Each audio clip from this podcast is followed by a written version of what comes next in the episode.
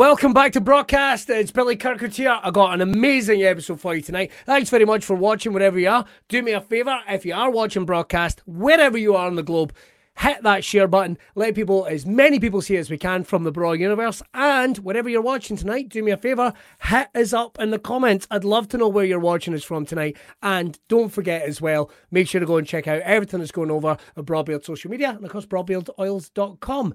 I am so excited about our guest tonight, uh, this afternoon. Whenever you're watching it, if you're watching it in the future, congratulations. This is what we used to look like. Wherever you're watching it, uh, our guest tonight is not only an actor, a comedian, uh, he's performed probably every type of live performance I think that is known to man, as well as being a part of a band at the Barrowlands. Just, you know, there's so much to get into here, and I'm very excited to welcome an old friend. Uh, so please, ladies and gentlemen, please give it up for the one and only Mr. Gavin Mitchell. Hey! Uh, yes, yes. Welcome to the future. Uh, what on earth is going on? Gav, uh, we'll do that whole thing first of all. Where we can pretend, oh, I'm out of focus. I need to fix that. Um, I'll, I'll tell you what, I'll put myself further away. There we go. Um, first of all, we'll do that whole thing that we, we can, pre- we pretend that we were only talking for about 20 minutes before we came on. Uh, how, how are you? Oh, nothing a bullet wouldn't fix. There you go. Well, it's a, you know, I, I I rushed to get here. I just had to stop at the graveyard and visit my career. Uh, that's what I did before I got on. I was uh. yeah, I don't, I don't, I don't even take flowers myself. I just steal other people's. Uh, I think that's where we've got to. Uh, mate, here we are in probably the most insane time in history, in our our history, I guess we should say. I, I mean, I know there was there was world wars and all that type of thing. We can't really lay claim to that. Uh, how are you finding it? First of all, it's great to see everything that's going on at Mitchell Towers just behind you. Uh, Made yes. sure to get all the good stuff going on. That's different. Is that um? That's Thunderbirds as well. Just Yeah, noticed I- behind you. Got Tracy. I've got uh, Captain Black as well. Oh, Uh, you never I've looked got- well. I've got the hood as well. There he Oh is. bloody hell! You got them all. I've got to uh, get batteries because they uh, they speak. Oh right, okay. Honestly, they do. They speak to me. they tell me they give me they give me advice and everything. Your plans for world domination are mistaken. Yeah, I, I collect all sorts of uh, daft toys and things. So I've got all sorts of madness round about here, old vintage tin toys and I, I don't- I don't Judge. Dreads and Captain Scarlets and childhoody retro stuff. So it's Oh. I, wouldn't, I wouldn't want to embarrass you with all the stuff that I've got. I've got a W a WWE Championship belt. I've got a fart ninja that Oh, someone gave me. So there we go. I've got my, uh, I can't see them now. Fart Ninja, I'll raise you. A Oh. su- sumo fan. There you are. That's the most. That is the. You know the two things that automatically go together. Uh, I Sumo st- I, wrestling fan. It's just perfect for in your pocket in those hot days. and listen, when you, when you're out watching two fat guys slap each other around, I think there's nothing better. Uh, I think you put the way lockdown's been. Can I help you? No, uh, I'm I'm from Ayrshire, so I've got quite a rare item in Ayrshire. Fire! Look at that. Um, nobody, nobody, give me any shit if you're watching from Ayrshire. I, I'm from here. I'm allowed to make that joke. Uh, I'm so inbred. My mum is younger than me. Right, Gav, we have got so much to get through. We're so excited to join us here on Braw Cast. Thank you very much. Um, you know, it, it is a crazy time, mate. I think before we before we get too far into it, uh, how has lockdown been for you? It's the most unique time in human history, is it not? Uh, not half. I mean, uh, to be honest with you, I quite enjoyed it up to a Hmm. point. Um, you know, because uh, sort of mental health and all that kind of stuff that people are talking about, and I've always been quite open about my own kind of mental health issues. Yeah, And I was kind of prepared for it in a funny kind of way. yeah, uh, I think just at being Groundhog Day and all that became it was easy to kind of handle it. yeah. It was a normal. So I think a lot of people who suffer from depression and anxiety have dealt with it very well. It's, it's people who have had normal lives that have freaked out a bit more, going, I can't deal with this, I can't deal with that. And, and I, we've been kind of shown the way, going, look, it's all right, here's some tips for you. Yeah. and also being an actor and being unemployed a lot of the time, you're used to it. So Well, is that thing? It's like no two days when you're you're self-employed and you work in the creative industries. No two days are kind of the same. Yeah. So you're you're almost kind of already turning into the curve, and you do get those times where you're like you're up and you're high, and then there's other times you're Aye. like I'm I'm the worst person in the world. Oh my god. uh, um, but it does kind of I can understand that it does kind of prepare. So when it does kind of slow down a little bit, and you're able to go, "Oh, I think I might go a wee walk today, or uh, yeah, exactly. I'm I, catching up, reading, watching movies. The same as everybody, really. Reading, watching movies. Get back into my art a bit, which was my first love. So get into Yes. drawing a bit again. And uh, and my wee dog has kind of saved my life. My wee dog Bob. So he's got us out and about a lot. Uh, Yeah. My wee rescue dog. Um, and that's fine. But now I'm getting a bit. Aye, I think we're all a bit fatigued and a bit fed up and a bit over it. You know. So Yeah. now I'm getting a bit stabby. That- That's the perfect description about how we're all starting to feel a bit stabby. It's How, how you feeling today? Oh, I don't really know. A bit stabby. maybe a bit stabby. It's like, oh, I know. Oh, it's, uh, shall, shall, shall we go somewhere today for lunch that only serves soup, just as a precaution, just in case, just in case. Eh, um, but uh, it is, is the weird thing to see how people have adapted during this. I mean, like you say, right? I, we'll we'll dive straight into career wise. We've been very lucky on the show because I've got to talk to various different people from various different disciplines, and my God, like you have such a, a, a body of work going so many back. I mean, before we'd got to know each other, and, and off the top of my head, I think we first met, I want to say at Kelvin Brawl, maybe, or something like that. I want to say that might be right, or maybe we did the audio bit, but I don't think we met before then. Um, Kelvin Brawl, if you don't know what it was, was a, a big wrestling event that was put on here in Scotland. It featured Rab Florence, who you guys might know from Burnistoun or um, writing for uh, God, so many things, video gaming Yeah. and, and what have you. Can check out. And he's he's a Velvet soup and things. So, yeah. Oh, that, that, of course, yeah, huge wrestling fan. Uh, I think that's the first time we met. But you have uh, been uh, an actor, comedy actor, serious actor, going all the way back. I mean, I I'd known all about you going all the way back to Velvet Soup, and I think as well I saw you in. I think I went and saw the BBC, which was a channel flopping thing. I can't even remember it. Uh, there's so many different things, so many different things. Where did uh, it? When this was off fields. when this was off fields, remember that? Remember yeah. that? Remember that was a presto. Remember that was a presto. I was I was here when they were just starting the acting. You know, I was, I was, we got a big lump of stone and we started making some acting. So I, no, I back to the eighties. I think I started that, Oh but it all God. started as a dare, really. Really? Yeah, it was a complete dare. Um, Right. I, I, was that generation that, um, uh, you know, I was plonked in front of the telly and all that, and just Right. watching the telly. My granny and everything were the usual kind of Scottish West Coast of Scotland dysfunctional family. My mom would run away with me, or my dad would run away with me, and the only constant was a was a television. so I used to watch Steptoe and Son and all that stuff, and Yeah. impersonations. I found out quite early that. Uh, I could make my big brother's pals laugh and thought, oh, hello.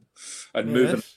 Schools and all that a lot. So I found it was the classic sort of way to stop getting kickings, basically, was that make people laugh, be a moving target, just zigzag a lot. Yeah. So that, and my dad was a film projectionist, so I think Right. that influenced us as, as well.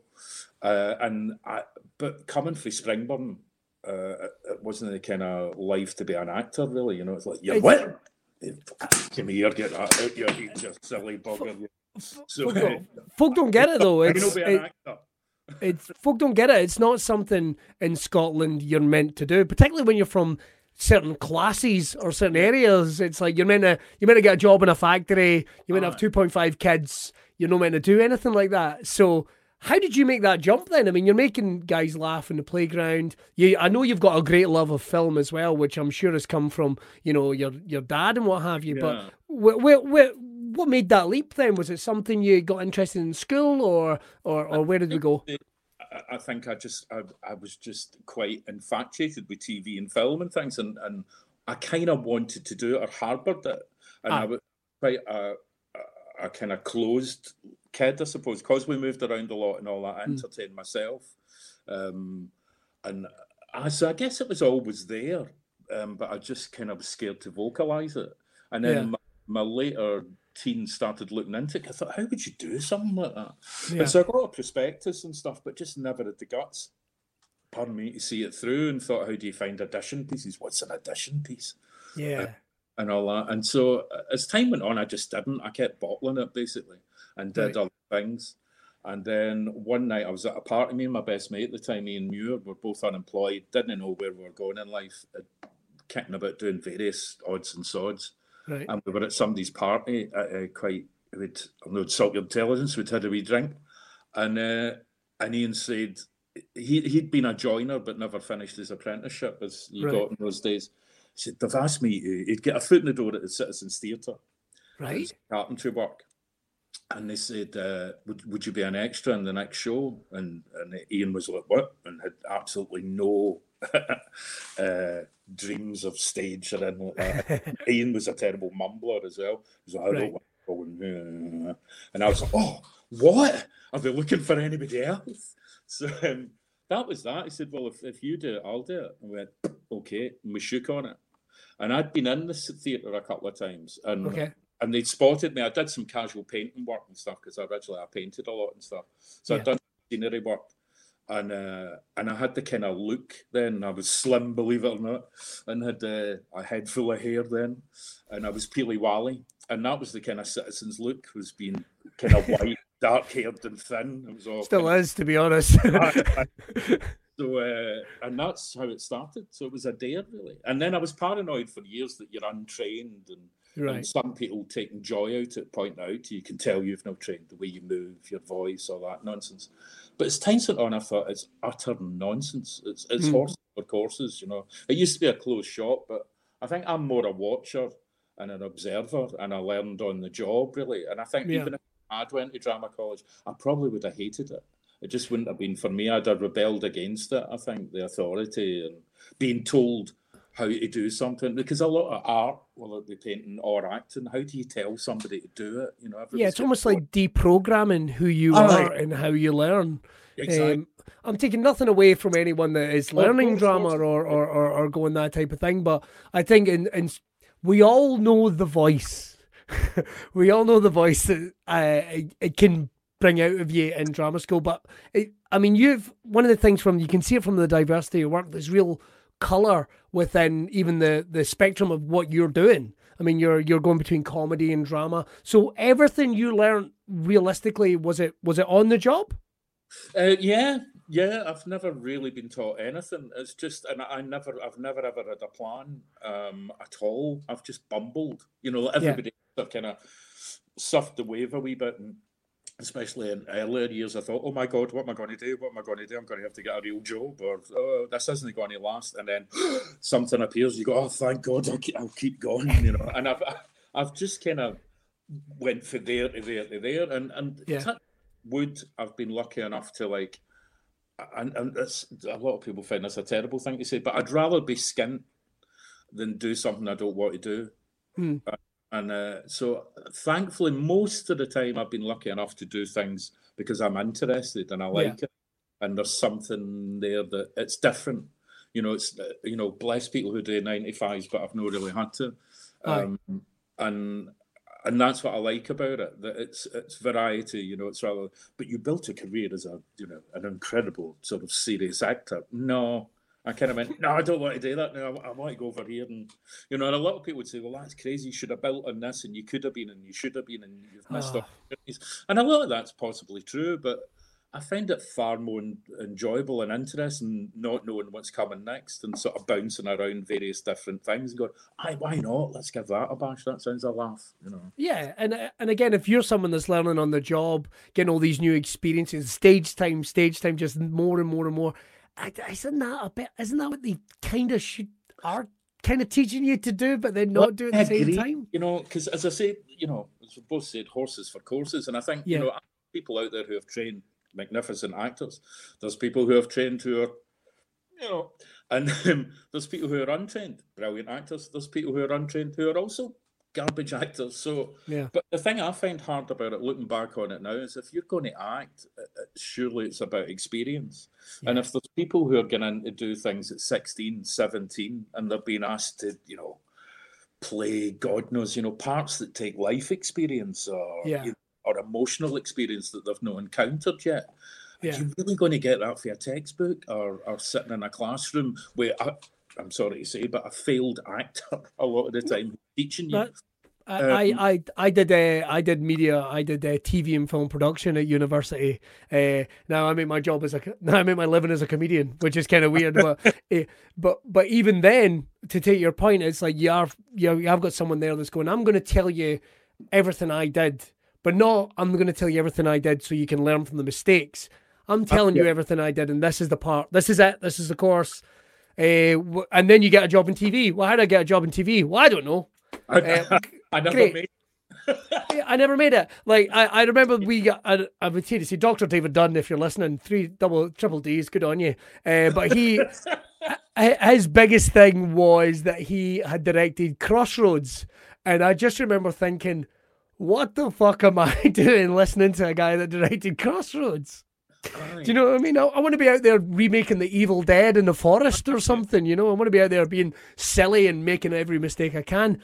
But I've got to ask you, like, in terms of where we are now with Scotland, with film, theatre, and television, what was it like back in the the the eighties and nineties? Because it was a, it would have been a very different place. Because I mean, you talked there about trying to find a prospectus. You had to go to a library. You had to send I- away to get a prospectus. I mean, you just couldn't go to the internet and find out how it was done, or or you know, get put a showreel out there and you know, hopefully people would find it. What what was the type of work that you were able to pursue or or or bumble into, as you say? Well, it was, Uh, very, it was very, very different. Um, I mean, I actually can't. It's that long ago. I can't remember, Billy.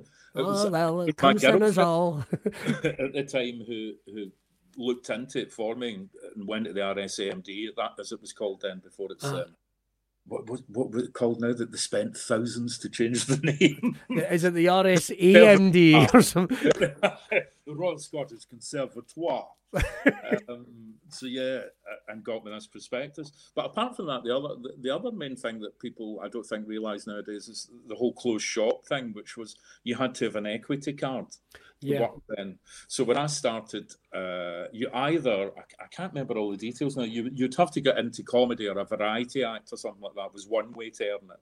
So you had to Right. get so many live performances under your belt. I think it was maybe sixteen or something, or Okay. maybe into the thirties or something. So people had to create their own thing to try and get a book stamped or show proof receipts of some sort. Go there, you go, and take it to the union, and the union would go mm, weigh it up. Well, okay, you can officially be a member of the union now, which Oh, I would hate then stuff like that. I hate stuff like that. would then allow you to go on a stage. Uh, or I think some theatres were given like two cards a year, and it was like gold dust. So people would try and get in these theatres, and some people hoping that somehow through that they'd be good enough, and it would they'd be deemed to be given the equity card. But still, that wasn't good enough for some places.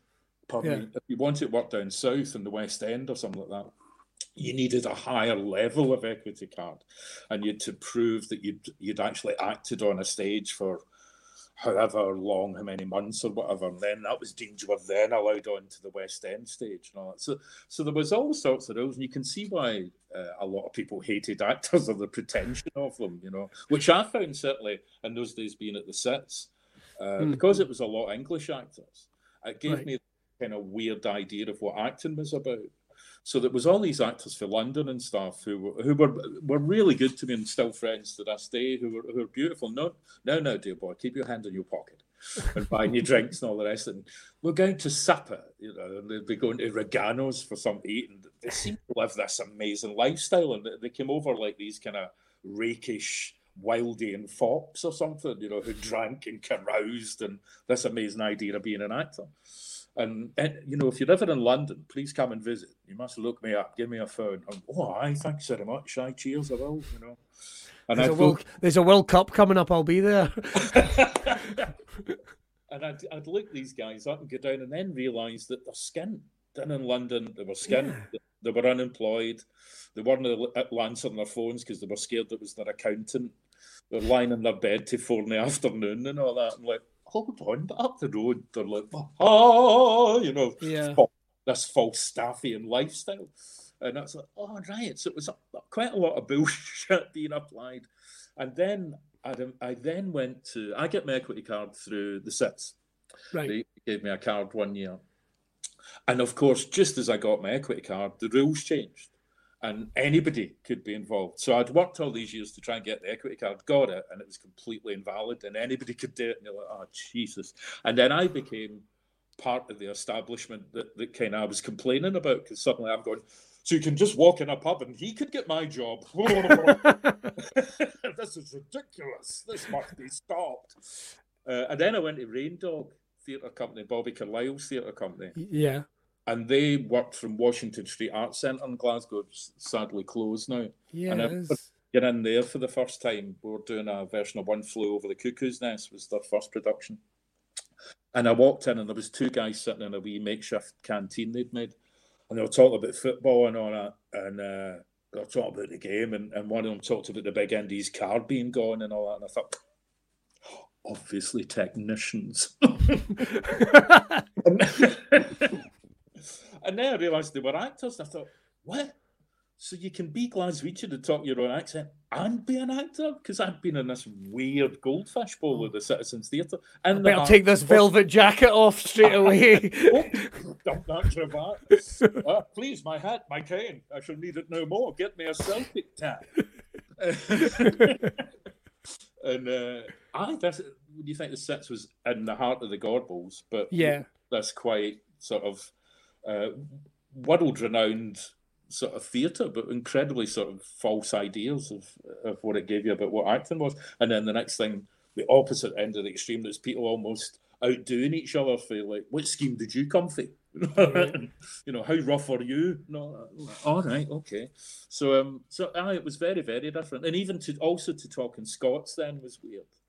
Yeah, yeah. And so that's so, what was unusual about Rain Dog, you know. So to talk in your own accent, and what we did when we first did something like One Flew Over the Cuckoo's Nest was uh, to talk over each other, to interrupt each other, to talk naturally, uh, right? Uh, which just didn't happen before. No. You know, if you, if you look back first of all, people had that weird Scots, which you still see on telly. If you look at old episodes of Take the High Road, it's that strangely affected Scots that people have. Or even when they're angry, if you come over here, I'll punch you right in the jaw in a minute. I'll rip your jaw. Well, I did slash me. You know, weird. Uh, I hope Gerard Butler's watching. That's all I've got to say. I hope Gerard Butler's watching. uh, uh, what, what you call it? Oh, what's her face with Bellshill? the uh, 95 the singer he's got that weird american scots thing oh the uh, well gloria no it's not gloria estefan oh gloria estefan i know you what's her name oh, Jesus. Sheena Easton Sheena Easton, thank you. You know, she Gloria oh, Estefan. Look for messages, and I just tripped right over the sidewalk. oh, mind your heat in the windy. Oh God, uh, it's was completely different times for things like that, and and yeah. they're quite revolutionary that way. You know, take yeah. that, also to take a film and put it on stage, and to do it in uh, do it in Scots, and I to change rhythm patterns and stuff, and bring music in as well. A lot of the music we used. Um, so I and people were like, "Oh my god!" And and also this was starting. You're then starting to come into the times of early. That time it was you're moving into early nineties as well. Yeah that point, we were hitting things like rave culture uh, and uh, Trainspotting. Uh, yeah. Irvine's a good pal, and Irvine was writing Trainspotting. Now I remember Irvine had written this book, and we didn't know what it was. No, I remember somebody said, Irvine's got a publisher. Oh, good. oh, good for him. Smash. Oh, smashing great news. Great news. Great news weird title. Um, so all these things came that kind of gathered as well that kind of changed how we were looking at things. I think. I mean, yeah. one of the posters I've not got it about here, but Bobby Carlyle and I did a poster for. We did a version of this show called um, Conquest of the South Pole, and Bobby and I designed the poster, and it's Bobby wearing a you know a dust mask with, right. with a parka, and and people used to nick the poster all the time because it just kind of locked into kind of rave culture, and people oh, of were course, yeah wearing masks and kind of sniffing stuff and what have you. Um, so I that kind of all. So it was about this new kind of confidence was starting to appear uh, about Scotland and acting and and uh, yeah. adult voices and uh, all kind of was slowly kind of coming together and changing. You know. Because I mean, obviously, we like we'd seen in like the, the 70s and the 80s, you would have had like play of the day and stuff that was being Peter produced in school. Yeah, yeah, it, but it wasn't really. You're right. It did seem to be opening up. Even the 90s, talking about. Uh, um, I'll call him Bobby. I don't know him, uh, but uh, likes of Bobby, my mate Bobby Carlyle uh, was doing the likes of Hamish Macbeth and what have you, and even BBC Scotland had gone back to trying to produce like some of their own comedy content. Uh, it did seem to be that there was a new wave, like you say, a new confidence that was almost coming up. That that was really in place in Glasgow. Someone like me that was a little out in the sticks, you would get to see flavours of it.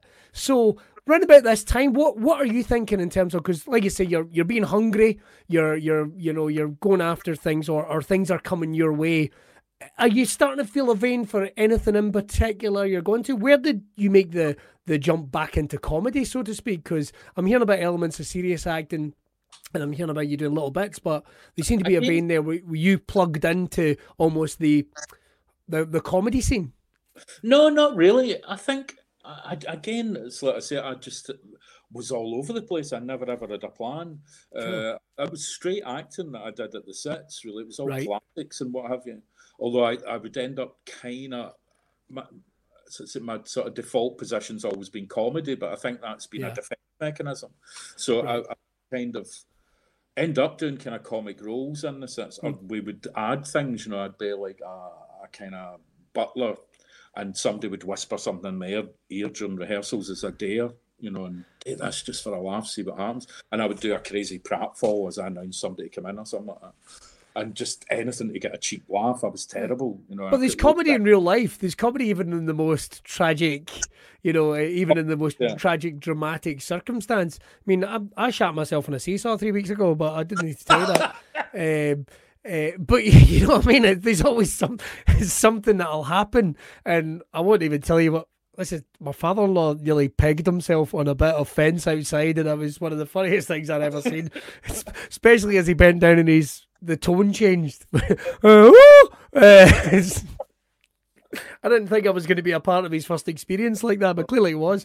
But there is a lot of uh, there is a lot of humour in in real life. Do you think that prepared you? Because even though I mean, you you've said it yourself, you get actors that cannot do comedy. They cannot have an element of improvisation and timing. You know that uh, off kilter.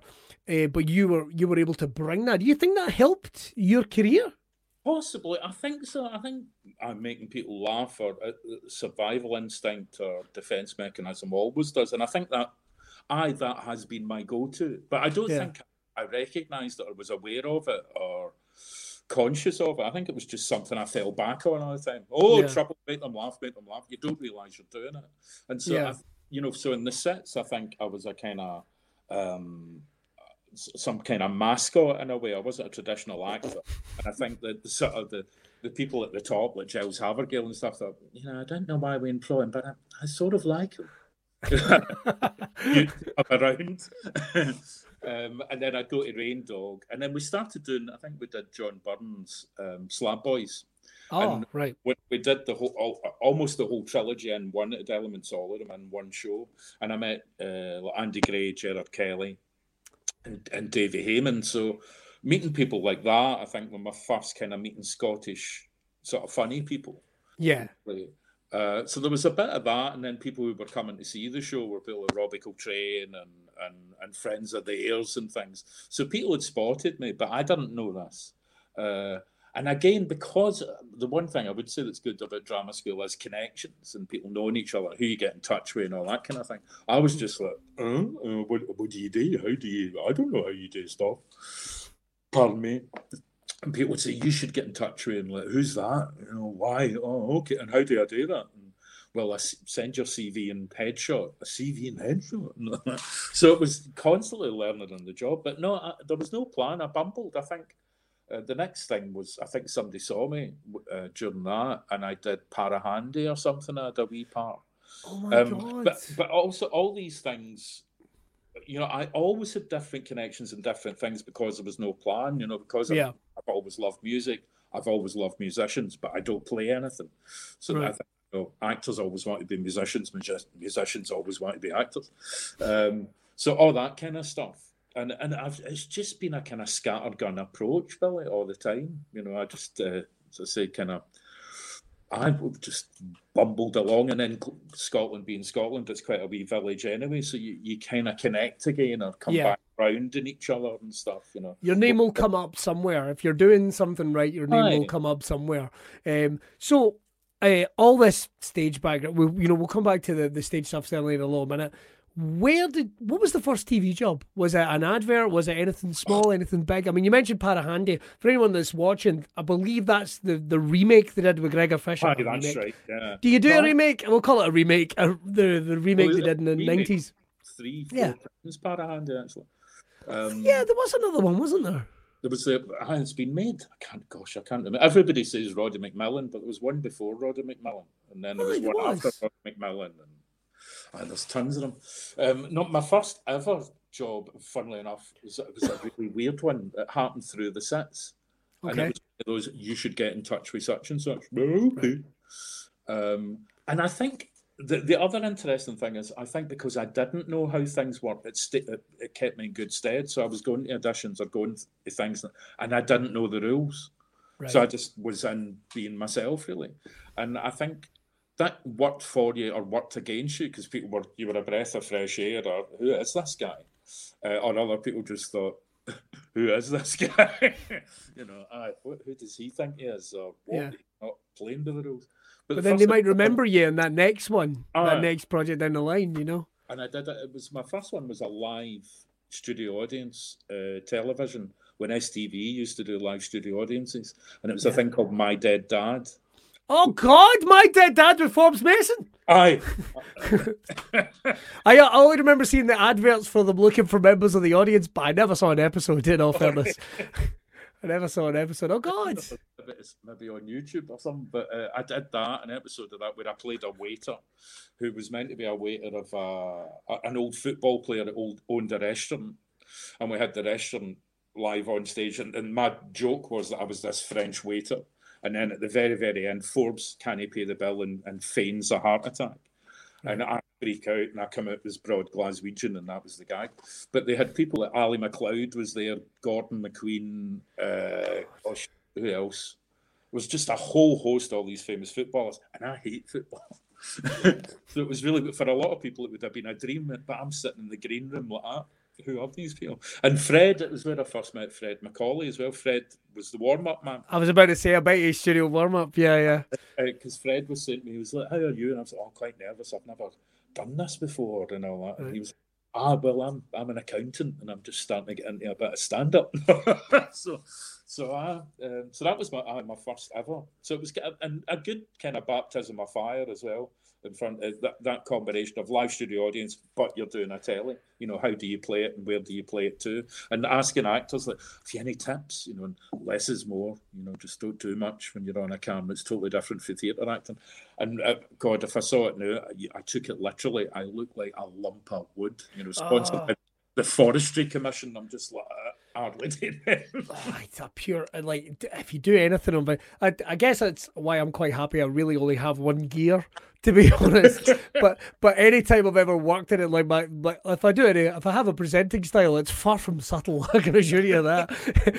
um, but um, but acting, yeah, acting on screen's a completely different kettle of fish. and back then, I mean, like you say, back in the day, I mean, STV here in in um, in Scotland, for people that won't know, is the equivalent of ITV. Um, But we used to do just like you guys would big t- well big TV productions like to the Funny Farm was probably the Funny Farm and My Dead Dad were probably the two things STV did that that and Hogmanay Aye, aye. Singing me, Uh, Jake. thing with Jacob God uh, uh, uh, an interview with Stanley Baxter every now and then. That's about as far as we would get to do. Um, but it's a completely different discipline. So from that first experience, uh, and from my dead dad, which I can't believe I've just suddenly remembered, his dad was a big tall fella with a kind of Terry Nutkins haircut and orange hair. I remember. Back, uh, Roy Scanlon. That's who. Ah, right, right, right. I went on to work with Roy later on, which was then uh, my first big-ish telly. It was a thing called Taking Over the Asylum, and Roy was in that. Uh, Taking Over the Asylum was David Tennant's big break, Yes. and um, Ken Stott. Uh, and know Roy Hanlon was in that as well. Great actor, very funny man. He was brilliant. Uh, Yeah. he played Forbes's dad. It was great. Um, Yeah, because I remember there being a bit where uh, he finds out he's got a he's got a psychic link with his son while he's chatting to a That's right. woman. They kind of link through their stomach or something. It's almost like this psychic Yeah, cord, and if they get too far away, they kind of. Yeah, basically it was Bluetooth. It was Bluetooth. like, and he's trying to tell Forbes Masson, "Oh, you're talking to her. Quick, put your tongue in her mouth." It's funny. Look, we we might be making it sound slightly funnier than it was, but um, I don't know, there wasn't a second season or series, if you like, put it that way. Well, it's a, stage play. That was the thing. Yeah. It stretched to a six-part series. You know. Man, that's crazy. Well, we're talking about yeah, getting into the, the comedy side of things a little more. Um, it would be Elvis, and I know there'll be people watching want to know. We will get back to the stage acting and all the other work. I've got so many questions. I don't know if we'll get into a, part, a one part thing. I'm going to say that right now. Uh, I've got so many questions about all the other stuff, but we have to talk about um, we have to talk about Still Game. We'll, uh, we'll have a Yep. lunch. Uh, Never, me neither. I'm not, n- not a fan. no, it's. Never watched it. Oh, my bad. We've got to talk a little bit about Still Game, or more your journey into Still Game. I, I would like to have a, a, a wee chat about because uh, you're saying about it's making connections. We knew it was a. For those that don't know, it was a it was a stage play. It, it kicked things off as a stage play. How did you get involved with? Uh, would have been Ford and Greg. How how did you guys? Well, again, funnily enough, it would have been '96. Right, I uh, Greg, first of all, it was a thing called um, Pulp Video. Pulp Video. I, had questions about Pulp Video, but I'm delighted you brought it up because we all thought it was a sequel to Naked Video. or something. I just say words like. that was- Well, just remember that there was naked video, and then that went off the air, and then a couple of years later there was pulp video, and I remember being a naked video fan, being very excited. This is like the sequel. This is like the sequel, and uh, I- we, we did a pilot. Uh, we auditioned for that, then we did a pilot, and then eventually they changed the team a bit and all the rest, and we did a series. Uh, and Ford came in. I can't know if it was the pilot or something. He came in to play a couple of things, and then he came in on the series. He did a character, a DJ called Larry Logan, and a couple of other bits and bobs. And during it, out of boredom, well, Greg and I played these two old men right, and a couple of sketches. One of them being uh, down in Ayrshire, funnily enough. Uh, and we were sitting at a, a, a play park eating ice cream. Right. And Greg's going, you know, the bloody music's changed so much now. You know, you've got your jazz, you've got your acid jazz, you've got your dub, you've got your reggae dub, you've got your house. And, and this list went on and on and on. Well, he's doing it. I'm just licking the cone and licking the cone. And the punchline was eventually I just turned around and go, I, I know. Know drugs to take we which. Um, and we did another couple of things, and it was Ford said, you know, there's something in these guys and these old guys. right, Uh, and I don't know if Greg and Ford wrote it or it was just Ford, but he came in and there was these two sketches, and and we did again. and Those were in front of a live studio audience, uh, and that was the kind of creation of the characters. I was originally Winston, right. uh, but Winston, my Winston was very different. He was a really shaky, doddery old guy. You can get that on YouTube, and you'll see the difference. Yeah. Um, uh, but the, the, one thing I do remember about that is when we walked in front of a live studio audience, Alan Tyler was the warm up guy. And and we were waiting on lights or set being sorted or something like that. And the three has just started ad libbing to the audience uh, Right. as these old men. And we just realised it was utterly brilliant. We could get away with utter filth and nonsense because we were old men, you know. and we were loving it, making each other howl. Like, this is terrific. There's something in this yeah, and wrote the stage play. I was doing it up until the last minute, but I was doing a I was doing a kids telly show at the time. right, Funnily enough, Michael Hines, who then went on to do uh, Still Game, was directing. Um, so I couldn't do it. Uh, I had to pull out, and Paul Riley came in and became Winston, and the rest was history, really. Mhm. I went on to do Velvet Soup. The boys went on to do Chewing the Fat. Yep. Uh, and then it kind of came together. I was doing another thing called Snoddy, and they asked me to come and audition for It's a policeman thing. Police. Aye, with Gregor, professional. Um, we don't talk about. and uh, the boys asked me to audition for Still Game, uh, the buggers, because it was all kind of the parts got to be right, it's got to be this, and it's got to be that. I'm like, what? And I was literally working downstairs in the comedy unit. and they got me upstairs for an audition. And I thought, I've done tons of things. I've for years. I've done the Baldy Man. We've done you know Pulp Video. We've done God, loads of stuff. Nesbitt, and you've got me auditioning to play a barman. That's a bit, you know. Ego was a bit insulted, and uh, and it turned out it was a wind up. There was nobody else at all up for the part. Ah. Just um, uh, making me jump through hoops with them. Like. Look, we've been doing all right for ourselves. Like, "Ah, thanks, guys. So, um, uh, aye, because originally it was Billy McElhaney, who used to be in River City, played Bobby, right. uh, but he got a Irvine Welsh theatre show down south called beautifully "You'll Have Hid Your Hole." It was called. Sometimes you wonder what the rest of the planet must make of us. we're, off to, see- we're off to see a production of "You'll Have Had Your Hole." yeah, it's or even like it's like, well, make sure you're not too Scottish. Well, what's the name of this? Up your shaft. it's like fantastic. Ah, stick the kettle on. Yeah, try not to be too Scottish. Put this kilt on, would you?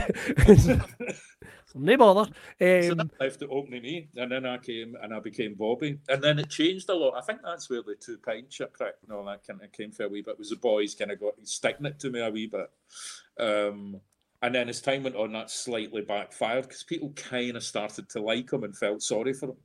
You know, yeah, like walking about, an old woman would come up to you and go, "No, son, you know it's terrible the way they they treat you and talk to you." yeah, hug, you know. So I was getting loads of old granny hugs in the streets and stuff. Um, and then as time went on, you realise Bobby's quite a good guy as well. Aye. Uh, he cares about them. Uh, Yeah. Cares about the moral. He's got a heart of gold. He wouldn't say any harm come to them. I always Aye. think the best kind of thing about Bobby is it's the episode where uh, they've got Jim Watt and Bobby Yeah. and Stevie are fighting over Jim Watt's daughter. Uh, and when they come to take the, the bets on the fight, and Jack says to Victor, he's like, "What you're betting on Bobby? But Bobby's a wanker." And and Victor says, "Aye, but he's our wanker." And and that's kind of Bobby, really, you know. Yeah, yeah, yeah. our wanker. So, because it, they became like um it became an extended family. It was a, it was an example of what we'll see in the streets in every pub and every close and every uh, uh, you know estate all across Right. Scotland. Uh, there is a Bobby, there is a Jack, there is a Victor. Ah, you know, these well, there's always those things. Family. because it is on Netflix and what have you, I've been amazed, you know, that uh, I've been spotted in various places and uh, and people who have come up to me, you know, and I've been spotted in like Paris, Barbados, the States. But in, during the end of the festival, a woman came up to me babbling, and I was like, "Fucking hell, what's that?" And she's like pulling at me, and I couldn't make out a word she was saying. I was like, "What's this? What's this?" And a guy came down next to say, "I'm so sorry, I'm so sorry." She's Brazilian, and she's a "Do you still game fan. So, oh, okay. oh, sorry. You know, she calmed down and eventually started explaining how much she loved the show and her mum loved the show and how they'd learned English from the show. And, uh, you know, my mum, she say hello, she say cheerio, she say two pints prick. I'm like, oh, brilliant. Ah, that's funny.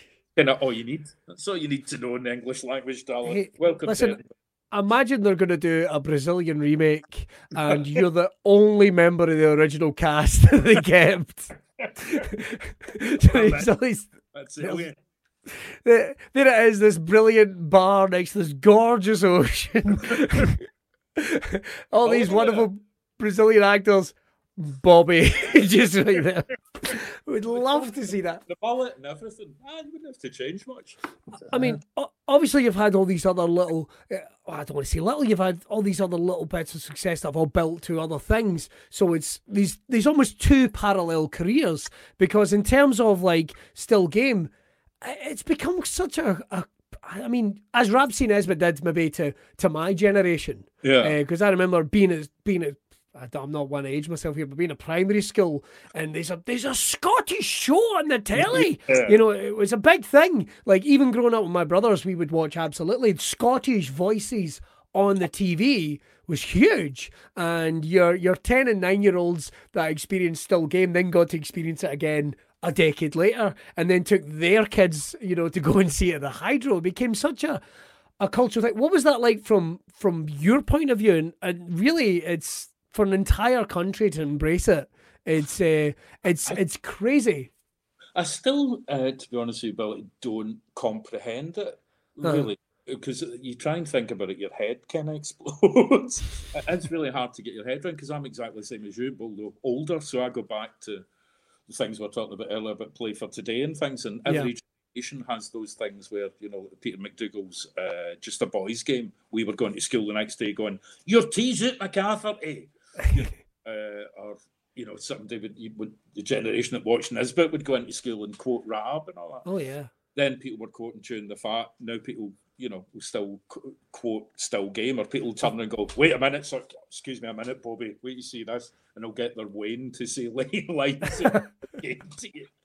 you know, I was in a, in Glasgow Airport and I met an old uh, an old pal from school I hadn't seen in donkey's years, and he get his two kids to act out scenes, and one of them was about five or six, the other was about seven or eight, and all that. Oh, yeah, prick, and all that. a, a, buddy uh, of mine's likened it to um, to Fawlty Towers, and I, I went, "What do you mean by that?" And I mean, it is something that just seems to be ageless. It just it it's it, it seems to keep. It, you get the feeling it's going to keep rolling, even though obviously you guys aren't making any new episodes and you're not doing any live thing. But before you guys came back from that, well, we say second run, uh, when you did those couple of new series. Um, it was still, like you say, it found its way on DVD, found a whole well, new audience on DVD. I think again, I think it was just perfect storm of circumstances. I think yeah. because it was a slow grower still game. You know, it wasn't yeah. an instant hit at all when it first came out. Didn't have a huge audience. I think it it just slowly, slowly built up, and it was by about the, maybe the third series it was starting to really pick up. And then it sort of took off, and then DVDs were, were starting to sell and come out then, and it kind of picked up on that. And you would meet a lot of people who were going on holiday and all that, going, "Oh, we were just watching you in Thailand." like, what? You know, we're on holiday, we, we take it waves, and at night we'd all watch Still Game. You know? It's such a Scottish thing to do, isn't it? We're on the other side of the planet. It's like, well, well I better put something Scottish on, otherwise. Uh, well, take the Still Game DVD with us, man. here, here we are in the Caribbean. What we having for dinner? Sausage, egg, and chips. It's, it's just that idea. I'll not be going nowhere. Uh, listen, I'll not be going nowhere in the Arctic till I get a full Scottish breakfast. I tell you that. Neat Scottish. Um, so I was it was all all these kind of so it slowly slowly built up, um, uh, uh, unbeknownst to us just how much it was. Yeah. So much so that when we did sort of have that break, uh, and people thought we're exaggerating, but every single day for what seven years, nine years before we're back on telly, wow. people would go, "He's coming back. When he's coming back. When he's coming back. When he's coming back. Oh, come on, come on!" And uh, I, without fail, or still to this day, I mean, it's virtually impossible to go out at some point in the day somebody's going to say two pints a prick or shout Bobby, you know, and you think it's nearly 20 years, you know, it, it, it's it's mad. And I, I always think it's summed up with when we did come back and people, we couldn't believe that response, you know, it was maybe four nights at the Hydro and I remember saying to Paul that plays uh, Winston, you know, I was like, Paul, do you think we can do this? You know, because my agent at the time, no longer my agent, Take that, whoever you are. Uh, I mean, Gavin, seriously, do you think you can play the hydro? Because it's it's a very big room and all that. And I was like, well, I think so. I, you know, I I, I kind of think there's enough goodwill that we can do a gig, you know. And then when I heard we are doing four, I thought, ooh, you know. and then within however many days it was, we were up to 21 the first run. That's crazy. Which was mind blowing for everybody. None of us could get our head around that. It was just ins- insane. I, I, don't think that'll nobody ever happen again. Number of gigs, uh, and nobody yeah. had ever done anything like that before either. The yeah. kind of theatre show in that scale. So, so that was mind blowing. But somebody tweeted us at one point just saying, Now do you see how much we missed you? Oh. And, and I thought that was really beautiful. And, and, and those things, once you connected live on that scale. And it sounds really corny, but it's true. But that amount of kind of love coming back to you in the room yeah. and the standing ovations every night, you're just like, oh my God, it, it really kind of freaked your head out quite a bit. You thought, yeah. I never quite realised just what we, how important we were or touch people so much. You know, it's quite weird. I don't think that'll ever happen again. Like shows, like particularly in Scotland, it would tend to be when something's finished, it's finished. Yeah. Like it doesn't come back. We like you say, maybe it was that perfect storm of, you know, DVD sales and the internet and these new things getting crazy. Because then you started seeing, and I'm only comparing it like to, to uh, you saw Family Guy coming back and Futurama coming back. And, and also another thing is you know yourself that uh, in you know, you get involved in projects, and you say to people, "So what? What? What's this aimed at? Who? What's this? Aye. You know?" And well, we're looking at a kind of target audience of kind of five year olds to 95 year olds. oh, okay. Pretty broad then. And so, and you're always looking for the audience that they don't have because they can't be asked with telly. They're out enjoying themselves or they're doing this, that, and the other. And, and I agree that I don't think things will happen again because TV fundamentally has changed now. You know, you can watch it whenever you want. There's so many other ways to watch it, and you've got Netflix, etc but also if you knew how to do these things, we'd all be doing it. You could, you could Yeah. bottle it. And I think none of us realised just how big Still Game was going to be and that it would become a kind of family watching thing. You know, from- yeah, from, grandchildren right through to grandparents and parents, not that everybody sat and watched it, which is it's hard to think of many shows that people will do that strictly. but maybe but um, aye, so I think that was the other thing that worked in our favour. That it, that it, it kind of gelled people. It, it was quite inclusive that way, you know. yeah. How how was it to because I think any actor, any performer, any writer very rarely gets to see the whole arc of a story, gets to see the whole arc of a character. I mean, obviously, yeah, you guys went to the Hydro, became huge again, but then for there to be an end game Yeah. of, of of sorts, unless we end up doing a uh, a George Lucas in this, and there's going to be three more sequels with an entire new generation, and Bobby's the Obi Wan Kenobi of all this, right? Uh, uh, I'm not giving any ideas. If anyone's watching and that happens, I'll take ten percent. Um, but uh, uh, as Gab's new agent, no.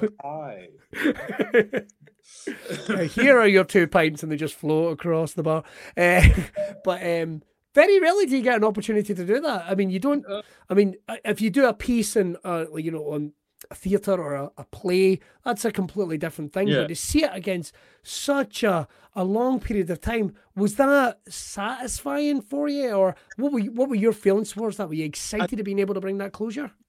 I Aye and no. It's, again, it's really weird because you have no. You be off the map. Here be dragons. There's, there's just nothing to compare it to. Uh, Yeah. So there's no reference point, and nobody even to really speak to you about it. We were all kind of going, whoa, whoa, whoa.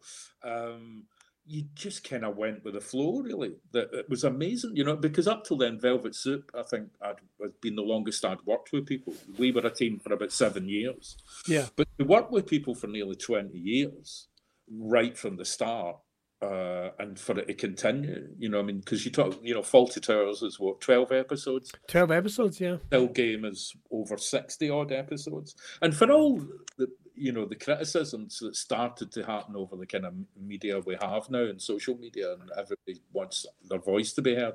And it's not as good as it used to be, and it's no this and it's no that. And like, you try writing one episode, never mind writing over six episodes. That's still game. Um, and also, a lot of people used to say that about older episodes. It's classic. Do you know what I mean? And then yeah.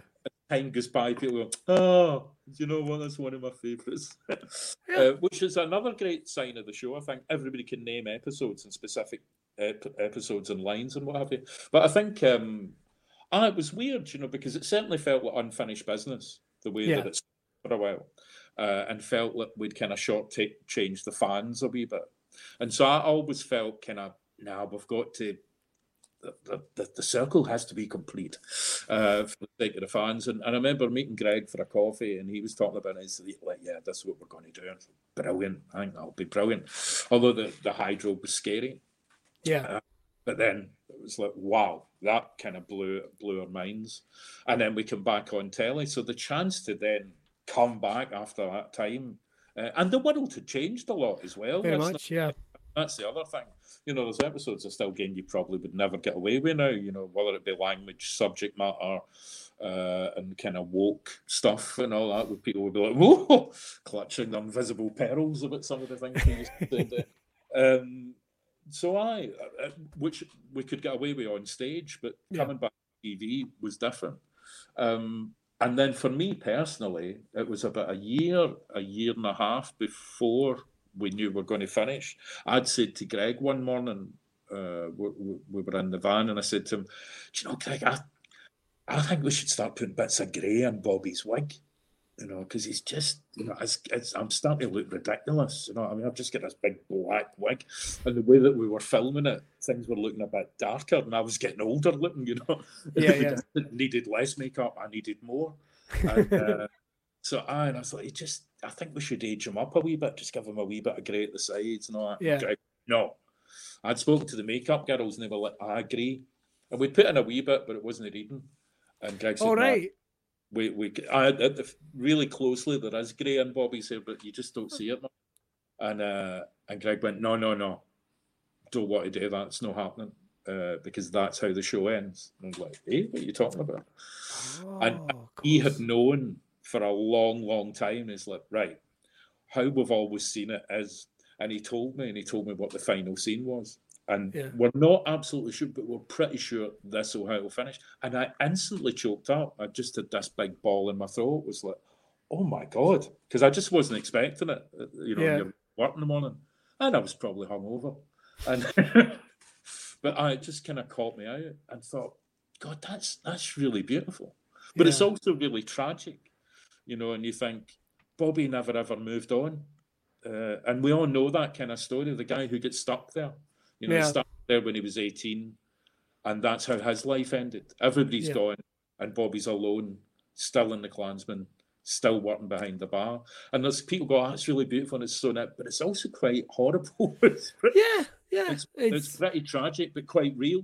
And I, it is, I think so. It's heartbreaking. So, but but what a beautiful, heartbreaking way to kind of end it all. You yeah, know? it's it's a different read. I guess it depends on how you it's it's there for people to perceive. Some people are like, you know, he's exactly where he wants to be, or yeah. he feels he needs to be there, and that's what stops people from moving on. Sometimes they feel I, I need to be here.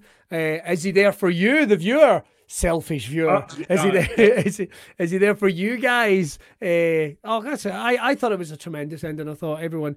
Well, I thought it was I think, but really beautiful and really brave. And I thought uh, uh, generally what Ford and Greg did, I thought was incredibly brave. You know, to take something and decide to walk away yeah. when we could easily have kept going and going and going and going and going, and I'm sure people would have been quite happy for us to do so.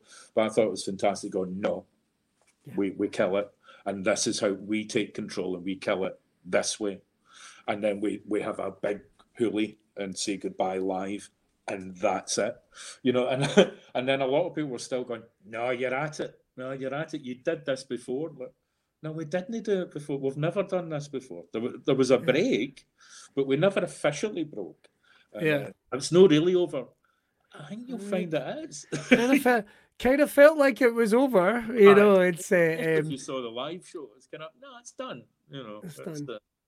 The, uh, but I think that that's quite remarkable, beautiful thing, and I think seals it really nicely. I, I think that keeps it and it's preserved. Yeah. Hopefully, you know. I don't, I don't, and I think it's because of the way you guys brought it to a close.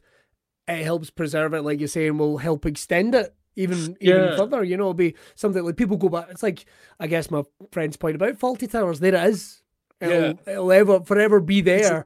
You know, fault if there was sixty odd episodes of Fawlty Towers, yeah. would it destroy the legacy? Would it and, and, the, the the humor? And if they brought it back now, uh, well, why why why tarnish a, a, a, perfect thing? I've got to ask you about a couple of things in career, and I realise I've kept you uh, you here for so long. I really appreciate it, Gavin. Really appreciate it. Uh, but I've got a couple of things I need to uh, talk to you about. Uh, first time I ever got to see you on stage performing was when you did Casablanca. Ah. Uh, and so it was a few years ago now, and I remember I remember reading about it because um, it's interesting what you said about you know films making a transition to uh, stage and, and vice versa. I remember going, I'm going to go see that. This was long before I I was any type of uh, uh, comedic performer, and uh, but you, the, there's a rich history that's interesting. That even though at that point, I guess you would have done. Let me think. So you would have done Velvet Soup, and you would have certainly done some still oh, game by that point. Yeah, would have been, yeah, yeah, we would have done. Casablanca's roughly about ten years ago now. Nine, about ten years ago, twenty ten, yeah. Yeah, roughly, yeah. Uh, the first time with that, it was weird. It kind of it was a joke. Uh, another thing that's again classic me really started as a joke, but right. in fact this contains a, a, lot of the things we were talking about uh, and people we've already mentioned. That uh, it was Peter McDougall, and right. the, up in the Oran Mor, they used to do a, a weekly uh, sitcom called West Enders. Oh, did they? Different students from uh, Caledonian Uni Right. uh, doing the MA TV course.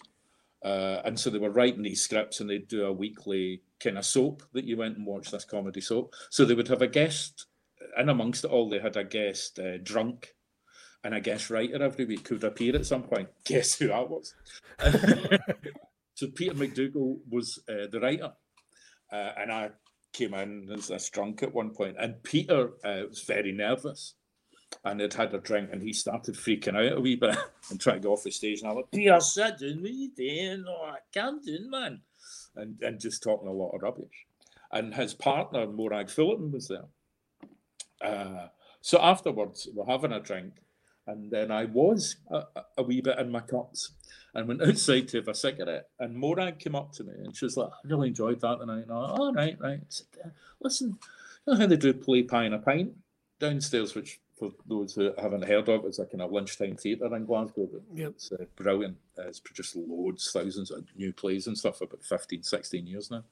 And uh huh, uh huh. What do you think? Uh, they do play pie and a pint. They do play pie and a classic, where they take a classic uh, piece of work and cut it down to 55 minutes. Mhm. What do you think a play pie in a movie? Uh, What, what do you mean? So if we take a famous film but cut it down into like 50 minutes or so, I don't see why not. No. Uh, what you think? Uh, Casablanca? Aye, go for it. Go for it. Would you do it? Like, do what? You know, Casablanca? What part? what, what do you want me to do? You know, in the Humphrey Bogart. Aye, not a problem. Cool. Okay, I'll speak to you later. I'll go and write it. Aye, I'll see you later. Bye. You know, never thought anything of it. And of course, she got in touch with me, and I've written that play. Oh God, what? right? Oh, have you? And uh, came to meet her, give it a read, see, tell me what you think. Aye, okay. Um, who else is in it? No, that's read it, uh, and that was it. We kind of it was bizarre.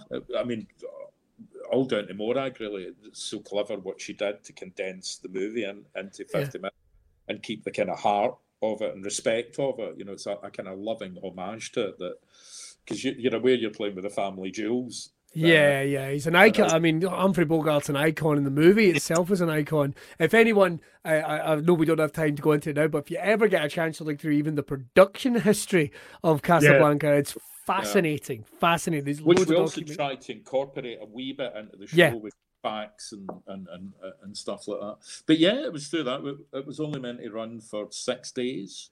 And you travelled through Europe, I think. Too. You did a uh, Yeah, couple we of. played various places. We all over Britain. We did the festival a couple of years. Uh, Yep. uh, we went to Barbados, went to Paris, uh, and then we we brought it back about two years ago. And then they had a vote, a public vote last last year, year Right. before, of uh, the, the the most popular play in, in the 500 plays of Play Pie and a Pint. And Casablanca won, so uh, we brought it back for that as well. So yeah, which, which was fab. But it's brilliant. I mean, it's it's a real honour to do because you kind of, as I say, you, you know you're doing something so iconic. And the, the thing was that we, we, we knew there was laughs and things. Yeah. making a virtue of these three ridiculous actors trying to do this iconic piece of work. Um, but what was really touching is when we made people cry. You know, and there was times where you could actually see people still sort of they- they still bought into the romance and, and the state Yeah, and playing it, playing those moments for real. That the, you know, it wasn't all for laughs, which was really really nice. Um, but no, it's been brilliant. Uh, but uh, who would have thought we'd still be doing it nearly ten years later, off and on? You know, that's crazy. That's crazy. I mean, I mean, there's so many other. I mean, I'm sitting here with your ID, I, IMDb in front of me. Uh, I won't, I won't, I won't embarrass you and go through it, darling. there is uh, so many wonderful, and incredible things in here, and some stuff still to come up, which is exciting. I, I assume you can never tell, like these, these like, because it's got like in production editing, and you go, is it? I don't know. Um, uh, apparently, let's see. Uh, I won't go through it, but one question I wanted to ask you because I know you've done the likes of breaking the. You've you've stepped into film a few times as well. Um, one I've got to ter- ask about, and I've I've I've asked you about this gentleman before, and I'm going to ask because he's my hero.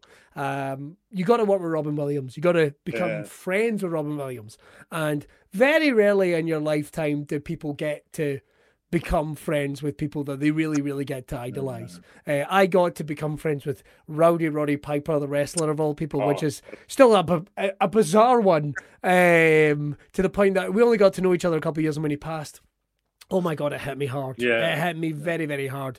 Uh, and Robin Williams was an, an, an icon, is an icon of mine. The reason I'm a stand up, there's no two ways about it. The reason I'm a stand up, which you don't hear a lot from Scottish people, but you got to work with Robin. Uh, yeah, yeah. Um, aye, that, that was a weird one. It- It's a Bill, and again, a, a lovely Scottish thing because it was a Bill Forsyth movie. Uh-huh. Um, who hadn't done anything for years. Uh, Bill Forsyth is known for Gregory's Girl in Scotland. And um, I again it was through Bobby, Bobby Carlyle. I'd done a show with Bobby, another show called uh, the thing that I was talking about earlier, about poster Conquest of the South Pole. Yeah. And I had an accident, and fractured my spine, and I was kind of recovering and learning to walk again and things like that. And Bobby asked me, there was fourteen of us, uh, kind of glorified extras, really, but Uh-huh. they but they wanted actors because they might have to improvise and improvise with Robin. Okay. Um, and so I asked us on board, and I'm like, yeah, I, of course, Robin. And like, you had adored Robin since as far as I could remember, you know, Mork and Mindy, and it's, you know, live at the Met. Um, Live at the Met is the perfect stand up special. I don't care what anyone says. No. you know, nothing comes close. And um, yeah, he was just phenomenal, absolutely. I adored him, I was totally in love with, with Robin. So, uh, although we all did the classic, I'll always remember the first day we're, we're, we're all waiting at wardrobe uh, to get fittings and all that. And a- a car would appear, and everyone's going, Is that him? Is that him?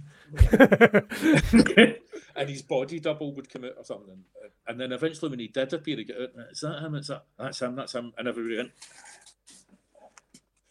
like too cool for school. You know, not even going to look at him. Yeah. Aye, whatever, Mork. I am sorry. What's your name?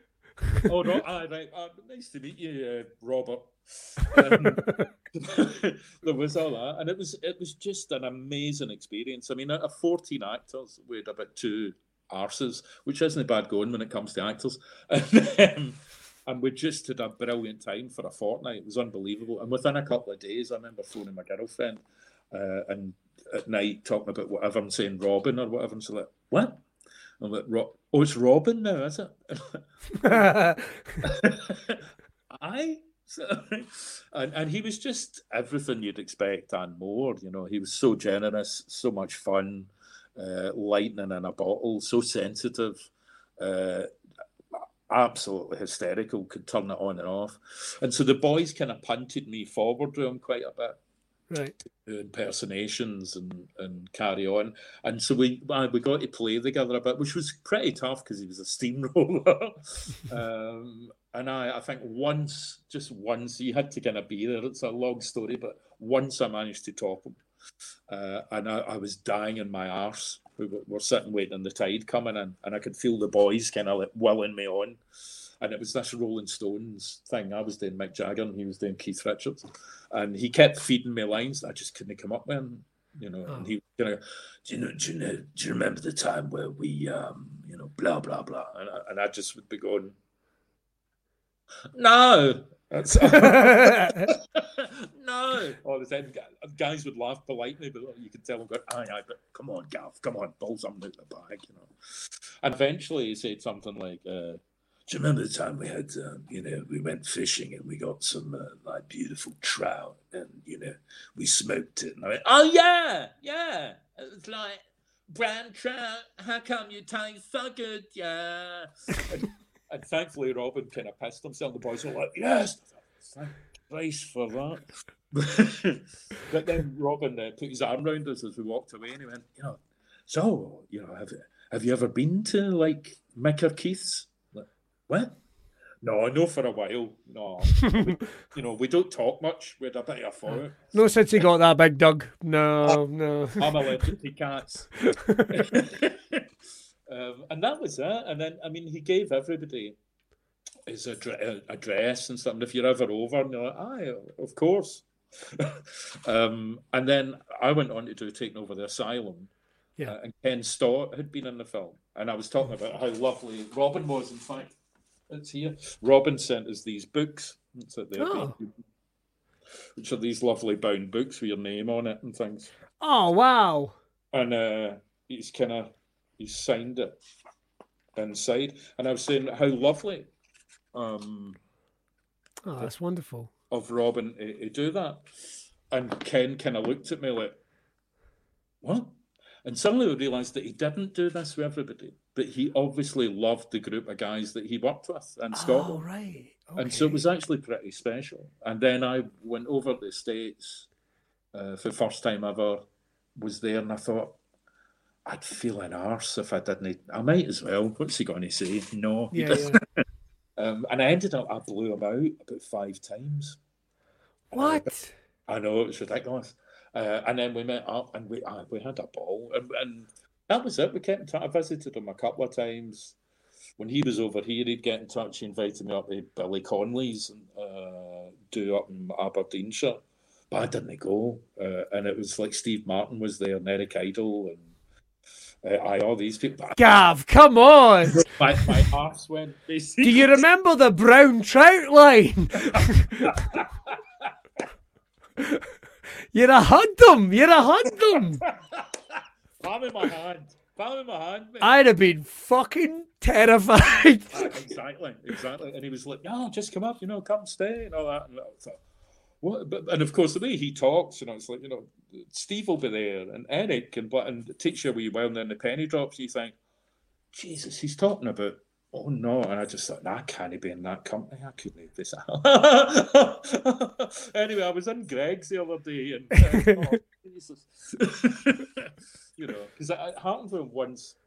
It was the first time I was at his house, and we we were sitting, and he's his niece was there, my boyfriend, and I'd kind of come in the conversation, and uh, Robin and his wife at the time, Marsha, had been away for five days, and they were talking about, oh yeah, we had a great time, it was wonderful, you know, and it, it was great because the hotel, you know, mom was there, and she she was so happy because she got to meet Al, and she got to meet, and they're rhyming off these people, and I'm quietly just sitting taking it all in, going, mm-hmm, mm-hmm and and it was great. And you know, the, the wonderful thing was that Claude was there, and he was doing uh, he, he my hairdresser. So, and this is Marsha talking. So, so he could do my hair uh, because he was doing Hillary's. So that was great, and that and I'm like slowly going what. And then how they were late, and we were late for the ceremony, but it was fine because as it turned out, the police took us down way to motorcade, so we got there quick enough anyway. Eventually, the penny drops that this was the re-inauguration of the president, you know, and they're like, I, I, I think we're in slightly different leagues here. Oh, oh. Mm. Would you have blown that off, Gav? Would you? switch on for the lights at George Square. Right. I'm busy. I've got. I've got to What change the- that. What's Yeah. that? like? Sometimes the provost is there and all that. Oh, it's it's madness. I need to go down and get new power cards. That meter will no fucking fill itself.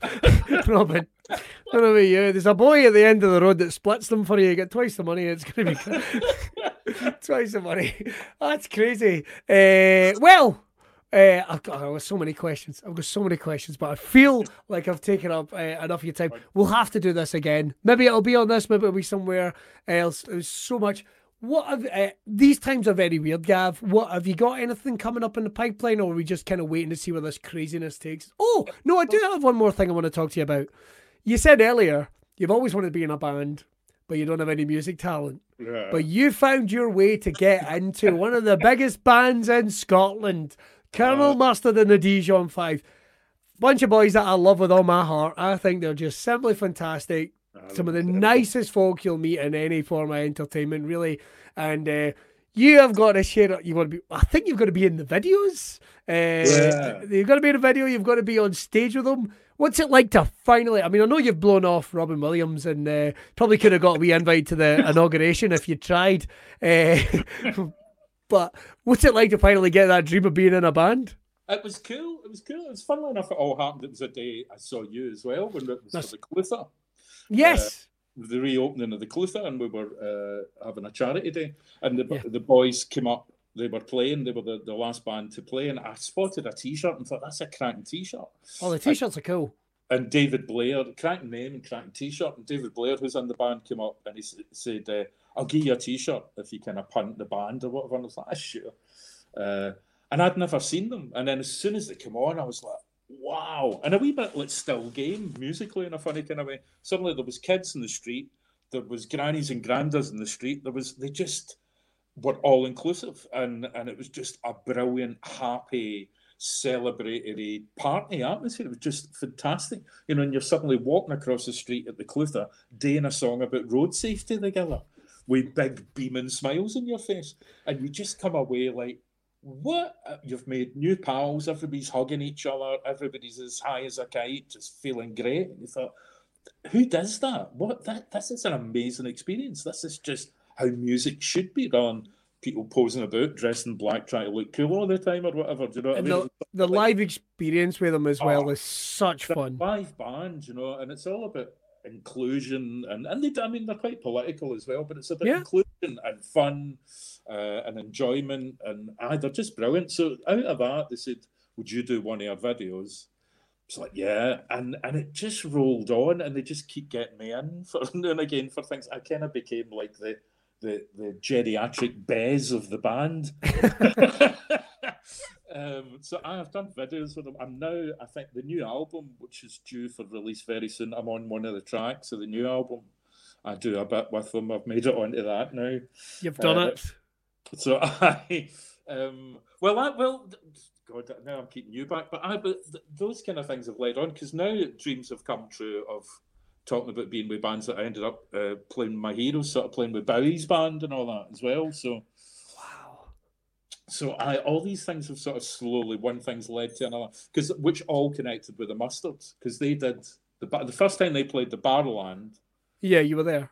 I was there and accepted an award on behalf of David Bowie, who'd just passed away, and Bowie's yeah. my big hero. And that's one thing led to another through that, which is a long story for another day, perhaps. But oh. how I passing on the award to Bowie's guitarist, and it's oh, all went bum bum bum bum bum bum bum, and I ended up meeting his band, and then I ended up being invited to sing with his band, and you know, so all these kind of things. So I, there's been loads of sort of weirdness that happens. Well, but I, but so certainly Mustard's album's coming out. I'm doing well, a Radio Four historical drama in the next week or so. Fantastic. Uh, and hopefully another good thing that we're working on uh, just this morning actually that trying to bringing out a wee Christmas story uh, with a friend in Ireland got in touch with us who's written a wee children's Christmas story that we're recording and hope to punt to raise money for homelessness during oh, Christmas. Oh, so uh, I all all for free. Me, Lost Straight Jackets, another band that I love, are uh, doing the background music for it, and we hope to raise as much as we can for homeless uh, during Christmas. Because if well, any we think we're having it bad during the pandemic, but uh, if anybody's having it bad, it's bad enough being homeless, but then put yourself in this shit.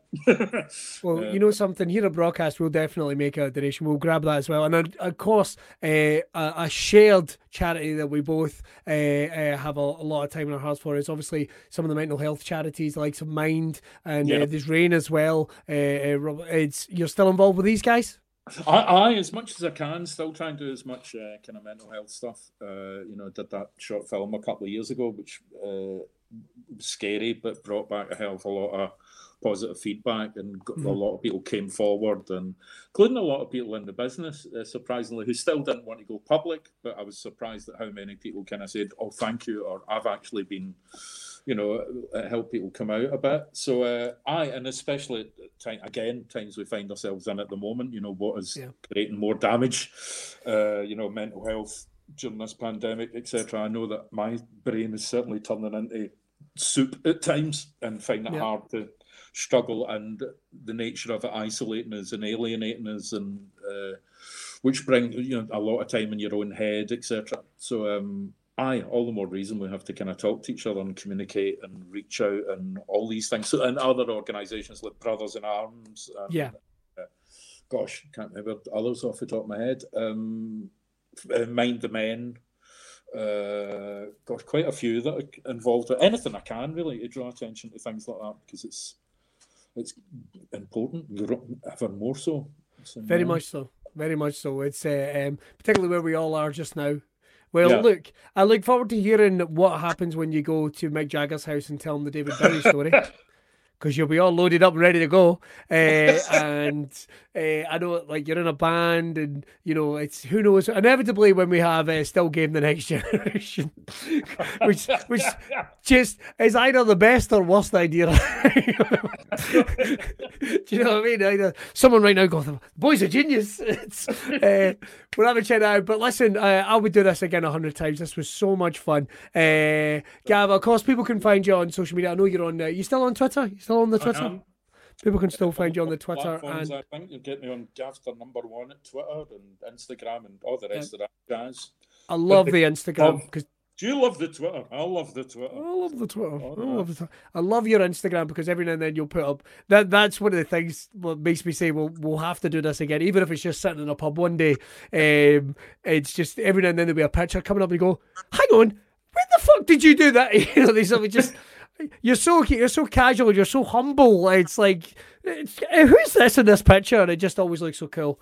Um, I could do this a hundred times, like I say. But anyway, I'll pop you into the green room just now, and I will finish up the broadcast, and then we'll have a wee goodbye chat. Uh, ladies and gentlemen, wherever you're watching, uh, you're the wonderful Gavin Mitchell. Uh, that's all we've got time for in this episode of Braw Cast. We went a wee bit longer tonight, but you know, I think it was certainly worth it doing you. Make sure to check out everything Gav's doing, and of course the charities that he mentioned as well. Uh, we will put the links in the videos.